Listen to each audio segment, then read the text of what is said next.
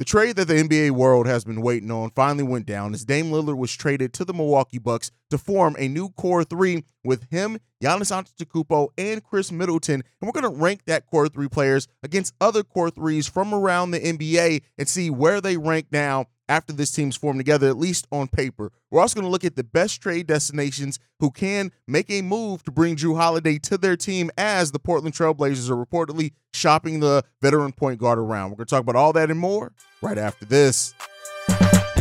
Welcome to the number one place for your daily basketball news and analysis, NBA Central.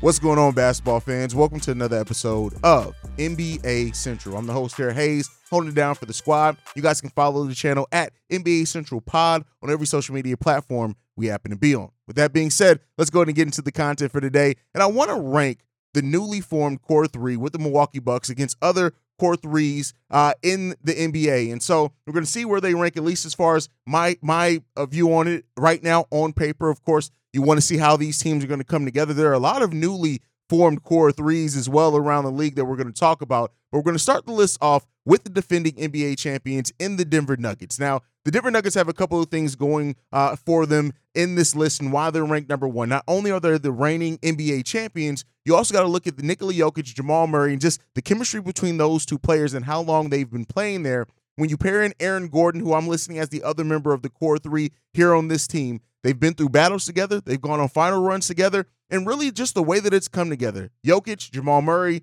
playing their basically their whole careers together. You then have Aaron Gordon, who since being moved up to Denver to, to join this core has just really thrived in his role that he has here on this team. A very defined role, kind of being nice, being the in between piece between Jamal Murray and Nikola Jokic. But we all know Jokic is the motor that makes that team and that engine go down there in Denver. And Jamal Murray and him have such a great chemistry in how they play with Jokic primarily being the ball handler and Jamal Murray, even though he's the starting point guard, being able to float around on the on the outside on the perimeter, use his scoring uh, to benefit the team, and really just using Nikola Jokic's gravity and the fact that he can run an offense from the center position, and it's really helped Jamal Murray and Aaron Gordon just thrive so much down there. And so because of everything going in their favor, the continuity that they have there, the fact that they've won hardware at, like recently, right? They are the reigning NBA champions. All that is why I have to put them at number one on this list. And so, you know, outside of really them and the Golden State Warriors and Los Angeles Lakers, almost every core three on this team has come together fairly recently. And so, them having that continuity is definitely going to put them above on that list. The next one up that I'm going to talk about is the Phoenix Suns. Now, this is a newly constructed uh, core three, right? And a lot of changes happened down there uh, over the last uh, year for the for the Phoenix Suns. But when you look at the fact of having Devin Booker, Kevin Durant, Bradley Beal down there, just what those three are capable of scoring wise, right? And I think them getting involved in like this uh, Dame Lillard trade and really kind of solidifying that bench even more than what we initially came into the season thinking, right? One of my biggest concerns was after the Bradley Beal trade for the Phoenix Suns was just how thin that roster was now going to be. Well, it's still going to have its flaws, right? I don't want to make it seem like it's a perfect uh, constructed roster by any stretch because it's not, right? But it's a extremely solid one in which you really look at that team and what they're capable of doing, right? And so having Bradley Beal, Devin Booker, uh, Kevin Durant, we'll see who ends up being that starting three for them, probably Josh Okogie, right? And now if they can get Jusuf Nurkic to be healthy consistently, I like what they've d- done here. Just uh, health questions of, of, fit, you know, having Aaron Gordon, Saben Lee coming off that bench as well. You know, Watanabe, who's a dangerous shooter. And I, I am pretty much guessing that Bol Bol is actually going to get some tick here, and we're finally going to get to see what he can actually be.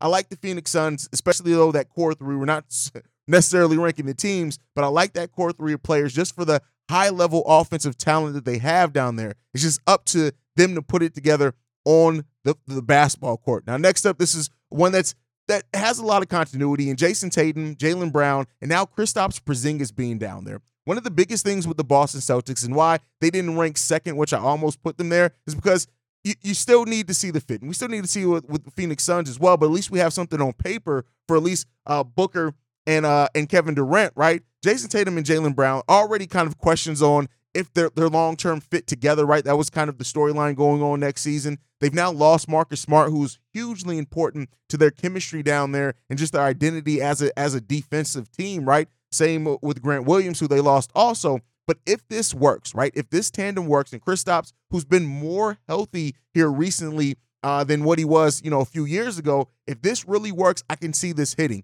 I also think putting Robert Williams, having Al Horford down there as, as reserve bigs as well, putting Robert Williams in a, in a situation where he's probably not going to start and he's going to be able to kind of, hopefully, they're going to be able to keep him healthy because if you can have a healthy Kristaps Porzingis and Robert Williams in the playoffs, that's going to be big for a Boston Celtics team. And so I love their their core three down there a lot. And uh ranks pretty high on the on that list for me. And then next up, that's where I'm putting the newly constructed Milwaukee Bucks on this list. Giannis Antetokounmpo, Dame Lillard, Khris Middleton.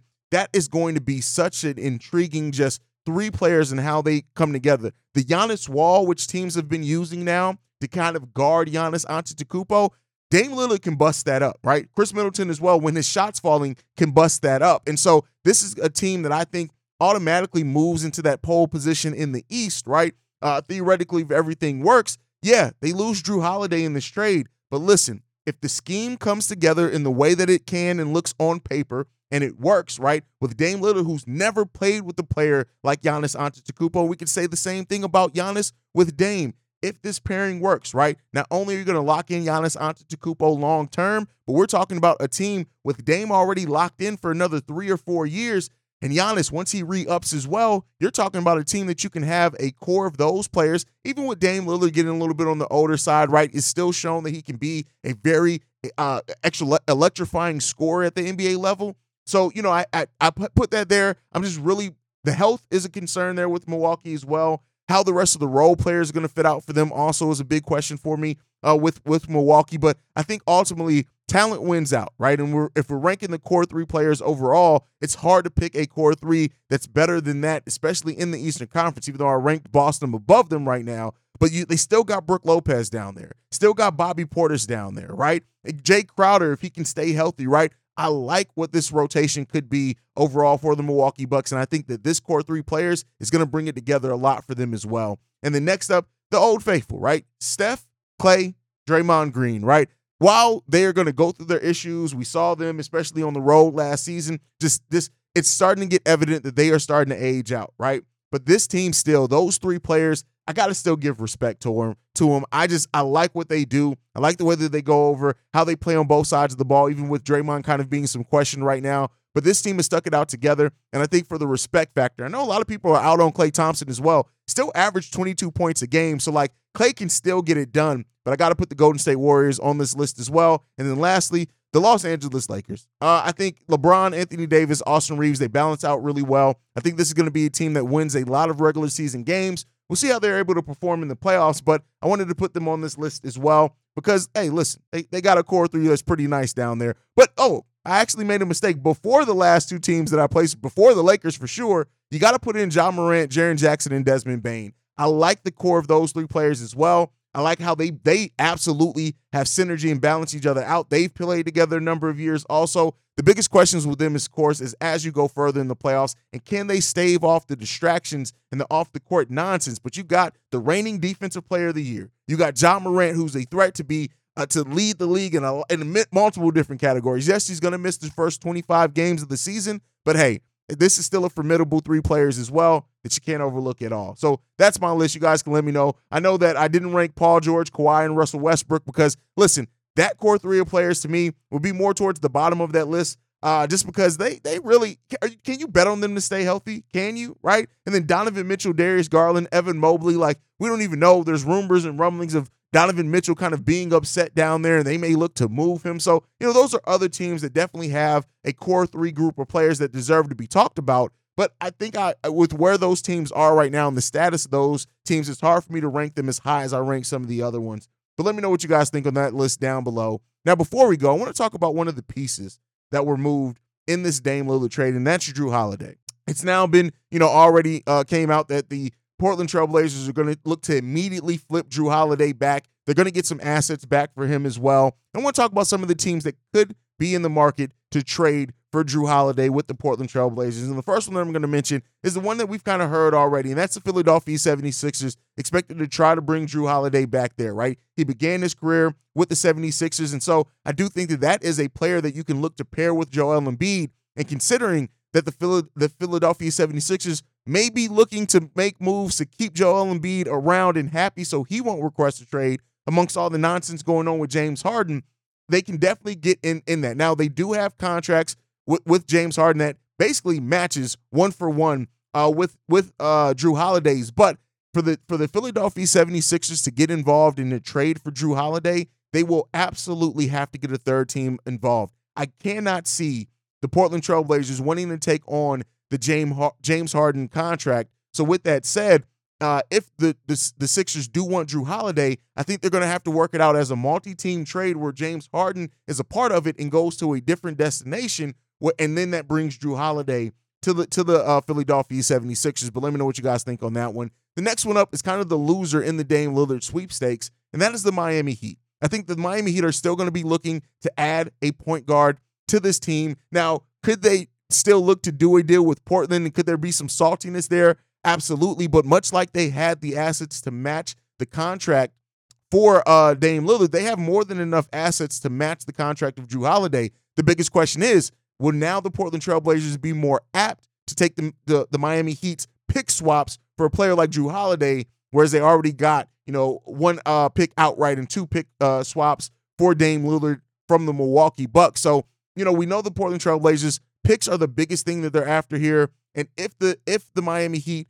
can offer the right set of picks with offering non-long-term contracts to the Portland Trailblazers, I think that the Miami Heat may be on the phone. That's again if Pat Riley decides not to be petty Pat uh, when it comes down to now trying to do a deal with the Portland Trailblazers. The next team up that I think uh, could be on the lookout, even though they have Russell Westbrook down there, is the Los Angeles Clippers. Now, it seems like they were kind of looking to see what they can do with some of their assets. They have more than what some of the teams on this list have. When you look at they outright own their picks in 2028 and 2030 that they could look to move in that deal. They also have um, players to match the contract. When you look at Robert Covington, Terance Mann, Nicolas Batum, Norman Powell, Marcus uh, Morris Jr., a senior, I should say, they have the contracts right that can that they can combine to get to that $36 million for Jrue Holiday. The biggest question is, is will the Portland Trailblazers fight on that? But the, the fact that they can get outright picks, not even pick swaps for the Los Angeles Clippers, they that puts them on the list, in my opinion, as well.